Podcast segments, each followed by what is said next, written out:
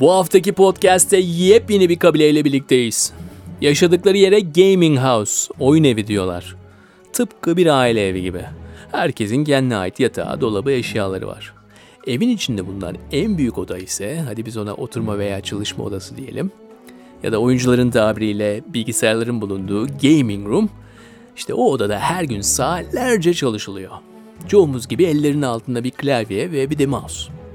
Oyuncular bireysel ve takım antrenmanlarını gaming room'da yapıyorlar. Antrenman saatleri dışında ise herkes özgürce takılıyor. Yani bildiğiniz evden çalışma. Merak ettiniz tabi. Bu haftaki kabilemiz e-sporcular. Oyunlara para harcama, zamanını bilgisayarda öldürme diyen desin. Hele hele bilgisayar başında oyun oynamak bu iş çocuk oyuncağı diyenler de desin. İşin gerçeği gaming oyun değil. Bu bir yaşam stili. Geçen yüzyılın sonunda Asya'da federasyonlarının kurulmaya başlamasından beri geçen yaklaşık 20 yılda gaming artık para kazandıran, kariyer yaptıran bir iş koluna dönüşmüş vaziyette. Lig müsabakaları yapılıyor, koca koca spor salonlarını dolduruyor, binlerce bile satılıyor ve videoları da internette on milyonlarca kere izleniyor. Rekabetin had safhada olduğu bu ligler genelde ikiye ayrılıyor. Birincisi farklı kordalar üzerinde üstünlük kurmayı amaçlayan savaş oyunları, türün ismi MOBA. Bütün aksiyona haritalar yardımıyla kuş misali yukarıdan bakıyorsun. Bu koridor tarzı oyunlarda her karakterin bir özelliği var. Görüntüleri farklı farklı. Cüsseli kudret puanı yüksek olanlar ama vuruşu etkisiz olan karakterler genelde tank karakterler oluyor. Tüm hasarı üzerine çekmeye çalışıyorlar. E, cılız zayıf ama vuruşu sağlam olan karakterlerde esas öldürücü vuruşu yapıyorlar. Yani görev dağılımı tamamen gerçekleşmiş biraz kaleci ve forvet gibi. İkinci tür oyunlar ise burada yönettiğin karakterin gözünden görmeye başlıyorsun. FPS tarzı First Person Shooter oyunları. Bu oyunlarda karakter ayrımı pek yok. Herkes aynı karakter. Ama oyuncular strateji açısından kendilerine bir stil, bir rol belirliyorlar. Kimisi önden gidiyor, kimisi arkada bekliyor. İşte biraz savunma ve forvet gibi.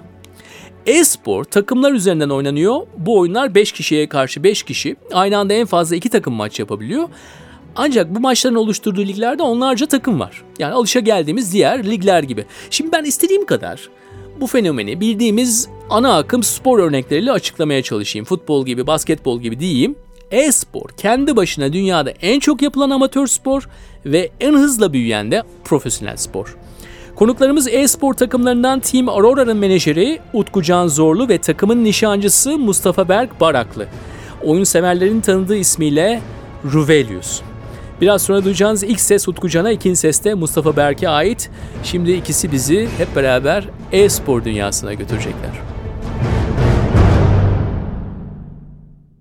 Benim jenerasyonumdaki herkes gibi ben de çocukluğumun bir bölümünü bilgisayar başında geçirdim. Ve bu bizden bağımsız olarak bir gerçekten spora kompleks bir yapıya büründü. Yani biz aslında internet kafede Counter Strike oynarken bir anda yeni oyunlar çıktı. Ee, bu rekabetçi oyunlar dediğimiz platformla tanıştık ve ister istemez bu kendi aslında e, bizim jenerasyonumuzla birlikte yaratılan bir spor müsabakaları haline dönüştü. E, spor sadece fiziksel aktivite olarak geçmemeli bence. Eğer böyle dersek motor sporları diye bir kavramın olmaması gerekiyor. Mesela bir arabanın içerisinde, Formula 1 aracının içerisinde oturup yarışıyorsunuz. Oturduğunuz yerden yarışıyorsunuz aslında. Ama bunun adına spor deniyor. Çünkü aslında sporu bağlayan şey fiziksel aktivite değil. Sporu bağlayan şey rekabet. Rekabet unsuru olan her şeye spor ismini koyabiliriz aslında. 5 kişinin takımlar halinde veya bireysel mücadelelerin olduğu bilgisayar üzerinden oynanan aslında spor müsabakaları. Bilgisayar üzerinden olmasının getirdiği bir sonuç e-spor olarak böyle bir kavram ortaya çıktı. İçinde rekabet içeren takım olsun bireysel olsun herhangi bir oyunu e-spor sahnesine taşıyabilirsiniz. Genç yaştan beri oyun oynuyorum. Yani bence insanlar için okul hayatı sıkıcı olduğu için insanlar başka şeylerle zaman geçirmek istiyorlar. Bunlardan bir tanesi dışarıda arkadaşlarınla oyun oynamak. Yani top falan oynardık eskiden. Bunlardan bir tanesi de bilgisayar oyunları. Ben ikisini de yaptım zamanında. Bilgisayar oyunları biraz daha fazla ilgimi çektiği için bilgisayar oyunlarına yöneldim diyebilirim aslında. Yani beklemediğim bir anda geliştirdim kendimi ve profesyonel arenaya adım attım diyebilirim.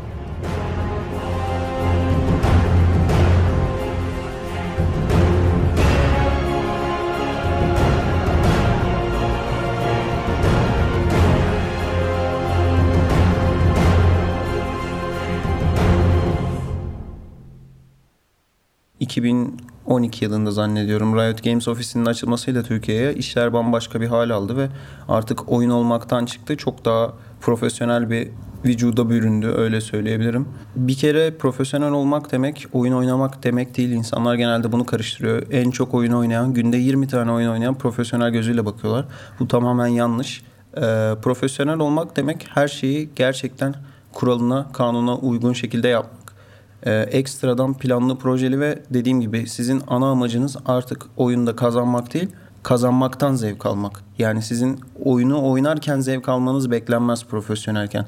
Profesyonel futbolcuya da sorsanız, basketbolcuya, herhangi bir spor dalındaki birine sorsanız oyunu oynamaktan zevk almaması gerektiğini düşünür. Kazanmaktan zevk alması gerektiğini düşünür. Bu profesyonelliğin gerektirdiği bir şeydir. Yani en başında insanlarla anlaşabilmeniz gerekiyor çünkü takım oyunu. Ama bundan daha önemli bir şey varsa o da çalışmaktır sanırım. Yani sonuçta kimseye doğuştan gelen bir yetenek değil ve çalışarak her şeyi başarabilirsiniz. Bu oyunda bunlardan biri.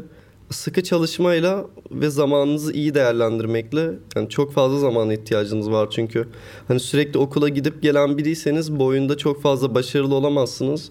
Çünkü hayatınızın ilk planı bu olmalı. Yani sürekli bu oyunu oynayıp kendinizi geliştirmeniz lazım. Çünkü diğer bütün herkes öyle yaptığı için siz daha az zaman ayırırsanız büyük ihtimalle geride kalırsınız. O yüzden çok fazla çalışarak ve kendinize olan inancınızı kaybetmezseniz yani bence her insan iyi bir yere gelebilir bu oyunda. Bir de yalnız Fab'la oynayacak derken Hibiki birebir değiliz dedi. İkiye biriz dedi. Fab'ın üzerinde mızraklar birikmeye başlıyor. Rula'ya yakalandı. Rula yakalandı. Morgan'ı aldı yanına kurtar beni. Canın yok ama kurtar beni. Şimdi Zayrat'tan bu arada ışından geliyor. Fab düştü. 5 tane oyuncu, bir tane takım koçumuz var. Bunun dışında analist falan da oluyor. Yani sizin hatalarınızı söylüyor oyunları tekrar izleyip. Yani bu bayağı yardımcı oluyor diyebilirim. Hani 5 oyuncu oynuyor diye bakmak biraz yanlış olur. Koçun ve analist tarzı şeylerin de çok fazla etkisi var oyuna.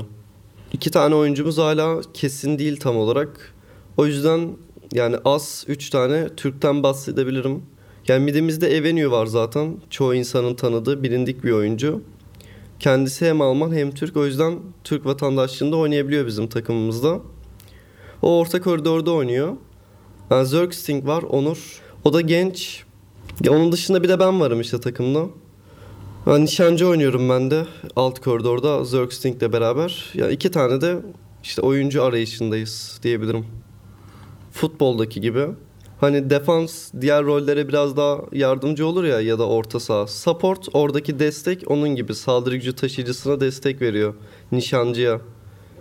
Nişancı dediğimiz şey de birazcık forvet gibi düşünebiliriz. Daha çok bitirici hani hasarın kaynağı genelde oradan geliyor. Hani siz hasar veriyorsunuz rakip takımı o şekilde öldürebiliyorsunuz ya da o şekilde kuşatabiliyorsunuz kuleleri. Yani en mantıklısı futbol üzerinden böyle örnekler vermek sanırım.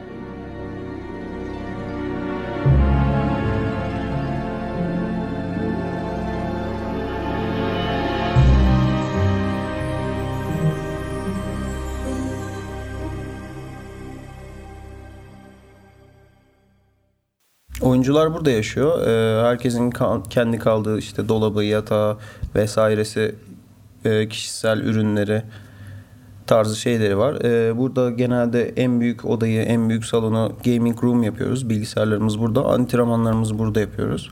Onun haricinde herkes kendi bireysel antrenmanını yapıyor. Günlük hayatta yapabileceğiniz her şeyi Gaming House'da da yapabiliyorsunuz. Ekstrası sadece antrenman odası var diyebilirim. Daha önceki maçlarımızı izleyip hatalarımızı görmek oluyor veya hafta sonu oynayacağımız takıma karşı e, onların daha önceki maçlarını izleyip onları analiz etmek oluyor. Yani çeşitli antrenman yöntemleri var. Bu takıma sadece hani e, çıkıp maç oynayalım hadi oyun oynayalım tarzında değil. Fayda sağlayabilecek her şeyi takım antrenmanı olarak sayabiliriz aslında. Yani dünyadaki bütün takımların antrenman yapma saati aynı neredeyse. Ya çünkü antrenman yapacak takım bulunması için daha basit oluyor. Bunlar 4 7 8 11 olabilir Türkiye saatine göre. Yani öyle. O yüzden kendi seviyenizdeki takımları bulup hani Skype grubundan arayıp scrim maçları yapıyorsunuz. Ve bunların scrim olmasının sebebi de yani normal oyun olmamasının sebebi de orada oynadığınız şampiyonların görünmemesi. Yani gizli kalması da yani sizin gizli silahlarınızın ne olduğunu bilmemeleri anlamına geliyor. O yüzden özel oyun atılıyor. Yani scrim oluyor bunlar. Hani böyle futboldaki gibi değil ya. Hani antrenman maçı yaparken hani Real Madrid'de ne bileyim random bir tane takım oynayabiliyor ama burada insanlar birbirini sürekli geliştirmek istediği için bir de şov amacı yok. Sonuçta yayınlanmayan bir şey oluyor. Gizli şampiyonlarınızı falan deniyorsunuz. Hani güçlü bulduğunuz şampiyonları. O yüzden daha farklı oluyor. Yani kendi güç dengenize göre bir takım bulmazsanız hani rakip takım kendini geliştiremez. Siz kendinizi geliştiremezsiniz. Ama eşit seviyede olursa iki takıma da daha çok yararı olur. Yani zaten bütün takımların güç dengesi biliniyor bilindik takımların. O yüzden herkes birbirine yakın takımlar seçiyor antrenman yapmak için. Antrenman partnerleri oluyor. Sürekli antrenman attığınız takımlar. Sürekli o takımda da oynayabiliyorsunuz. Ama bunun dışında yani partner bulmanız gerekiyor antrenman yapmanız için. Türk takımları nasıl yapıyor tam olarak bilmiyorum. Biz Türklerle pek fazla oynamıyoruz. Çünkü diğer takımın oyuncuları var hani başkasının da kulağına gidebilir. Tam olarak güvenemediğimiz için yurt dışından takımlarla oynuyoruz. Bizim için daha yararlı olduğunu düşünüyoruz. O yüzden böyle yani.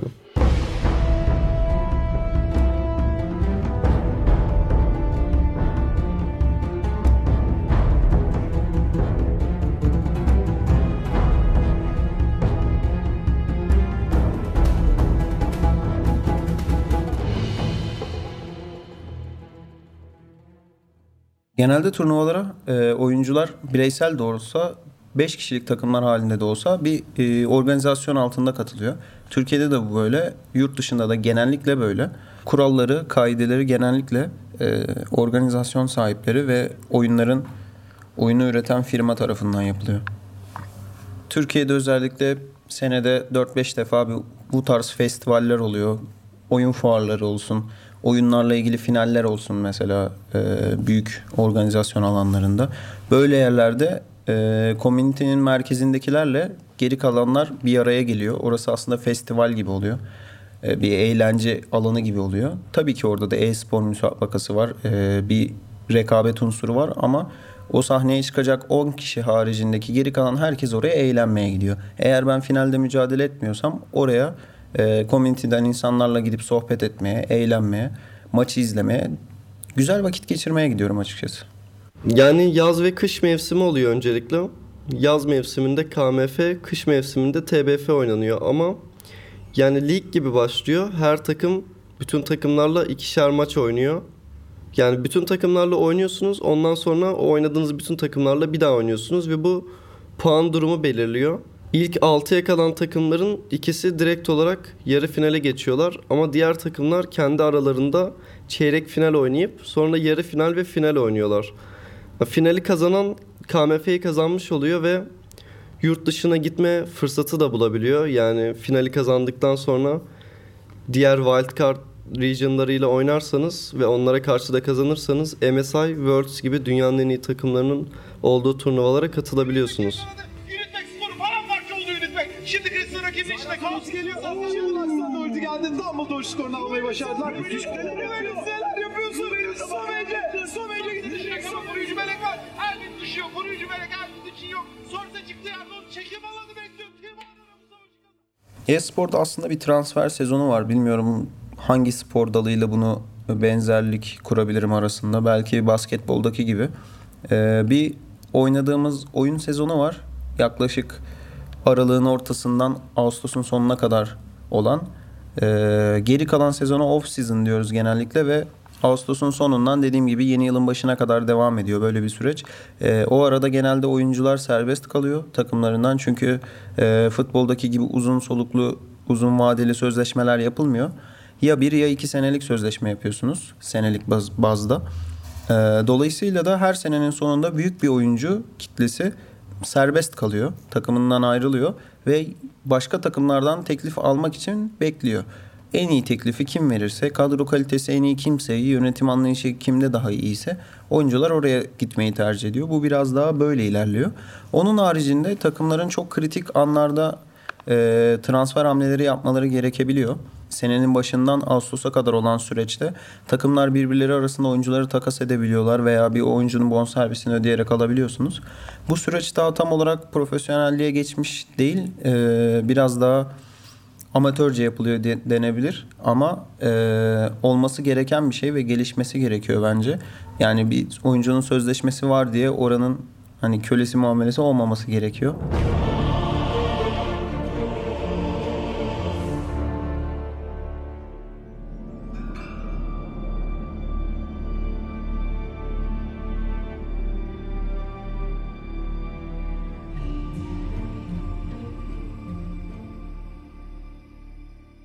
E-spor komünitesi şöyle bölebilirim ben. Ee, iki tane kümeden oluştuğunu düşünürsek eğer ilk küme ufak olan e, oyuncular işte menajerler bu işin direkt göbeğinde merkezinde olan e, yaklaşık 50-100 arasında bir insan sayısında öyle düşünüyorum. E, bu insanlar birbirine çok daha yakın sürekli birbirlerini gördükleri için birbirlerine karşı oynadıkları için ve aynı ortamda bulundukları için birbirlerini çok daha iyi tanıyorlar ve e, daha iyi anlaşıyorlar diye düşünüyorum.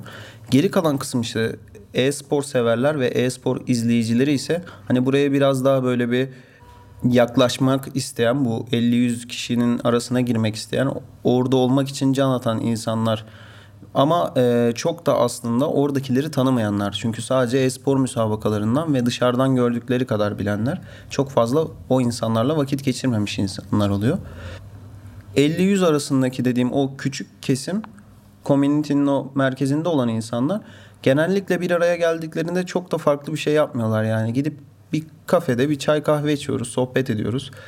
Bir olaydan veya oyunla alakalı bir şey, oyun dışında herhangi bir şeyden normal herhangi biri gibi sohbet edebiliyoruz ama e, genellikle masaya o 50-100 arasından değil de başkaları girdiği zaman mecburen olay şeye dönüyor. Hani bir e, ünlü biriyle tanışırsınız da sürekli onlarla ilgili merak ettiğiniz soruları sorarsınız ya. Genelde muhabbetler oraya geliyor ve konuştuğunuz şey sadece oyundan ibaret oluyor. Oyun, yaşantı nasıl, ev ortamı nasıl, maçlara nasıl çıkıyorsunuz? Yani biraz daha soru cevap tarzında bir söyleyişe dönüşüyor. Dolayısıyla e, bu küçük kesimde olan insanlar da o durumdan çok da hoşnut olmadığı için, kendini rahatsız hissedemediği için kendini iyi ifade edemiyor. Ve o sorulara verdiği cevaplar kadarıyla kendini tanıtabiliyor. O yüzden biraz da hani sanki normal insanlardan dışlanmış, çok uç bir hayat yaşayan biri gibi gözükebiliyor bazen ama aslında hiç de öyle değil. E-sporcuların %99'unun aynı özellikleri oluyor genellikle. Hani aynı tarz şeylerden keyif alıyorlar. E, kafa yapıları aynı. Belli başlı sorulara mesela bir teste tabi tuttuğunuzda verdikleri cevaplar çok yakın birbirine. Paralel cevaplar veriyorlar birbirlerine. Olaylara ve sorunlara yaklaşım açıları çok daha farklı oluyor. Birincisi bu. E, ikincisi e-sporda başarılı insanların duygusal yönden eksiklikleri oluyor. Bu sporun gerektirdiği bir şey mi bilmiyorum ama genellikle yaşla da alakalı olduğunu düşünüyorum ben bunun. E-sporun içinde olan insanlar genellikle 15 ile 22 arasında değiştiği için ruhsal gelişimlerini tam tamamlayamamış oluyorlar. Dolayısıyla biraz daha duygusal yönden zayıf oldukları bir gerçek. Gaming House dediğimiz oyun evinde oluyoruz genelde. Çünkü beraber antrenmanlar yapmamız gerekiyor ama onun dışında ara sıra günün yorgunluğuyla dışarı çıkıp kafelere gittiğimiz zamanlar olabiliyor. Hafta sonu zaten maçlarımız oluyor sürekli. O yüzden hep beraber maçlara gitmek zorunda kalıyoruz. Maçlara gidip geldikten sonra dışarıya çıkıyoruz. Belki tekrar eve geliyoruz, dinleniyoruz. Ama yani bütün günümüzü beraber geçiriyoruz. Hani insanların annesiyle babasıyla geçirdiği zamanı biz takım arkadaşlarımızla geçiriyoruz diyebilirim. Sürekli evdeyiz çünkü.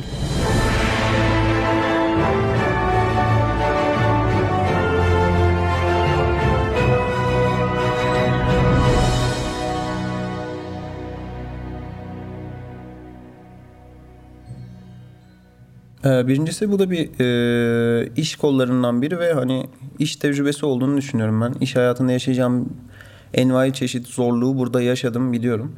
Böyle bir tecrübe deneyim kattı bana. Onun haricinde e, takım olgusu çok önemli. E, birden fazla kişiyle çalışıyorsunuz. Sorumluluğunuz tek kişiye değil. Yani sizin patronunuz var. O size iş veriyor. Siz de işi yapıyorsunuz tarzında değil. E, aslında bir makinenin işleyen bir parçasısınız. Siz çıktığınız zaman da çalışmıyor makine. Başkası olmasa da siz yapamıyorsunuz. Yani bu bütünlüğü sağlamanız gerekiyor. Herkesin iletişim halindeki çalışması bu ekip çalışması, ekip ruhu denilen muhabbet çok önemli değerler kattığını düşünüyorum bana. Onun haricinde sorumluluk almak çok önemli. Stres altında çalışabilmek çok önemli. Yani e-spordaki kazandığım deneyimler gerçek hayatta bana çok çok çok fazlasıyla katkı sağlayacaktır diye düşünüyorum. Ha, bu oyunu oynamadan önce hani daha az arkadaşım vardı. Şu an daha fazla arkadaşım var. Yani daha fazla insanı tanıdım. Yani takımdan aylık alıyoruz. Yarışma gelirlerinden alıyoruz. Turnuvalardan falan. Bir de Riot'un verdiği paralar var hani finallerden önce. Gayet hani fazla bir kazancı var. Hani sadece benim için değil. Hani bu oyunu 25 yaşında oynayan insanlar için bile gayet iyi bir maddi geliri var. Ee, O yüzden yaşam sürecini bayağı kolaylaştırıyor yani. Hani pişman olacağınız bir şey olmuyor. Hani sadece oyun deyip geçemiyorsunuz. Hani zamanında annelerimiz hep diyor ya artık bilgisayarın başından kalk. Hani ders çalış falan diye. E şimdi sezon ne zaman başlıyor falan diye soruyorlar. Çünkü ben genelde onlara yardım ediyorum. Onlara para yollamayı seven birisiyim. Aileme yolluyorum sürekli. O yüzden artık bir şey demiyorlar yani. Hani bir geliri olduğu için boşuna uğraştığımı düşünmüyorlar. Onu kanıtlayabildiğime sevindim bayağı.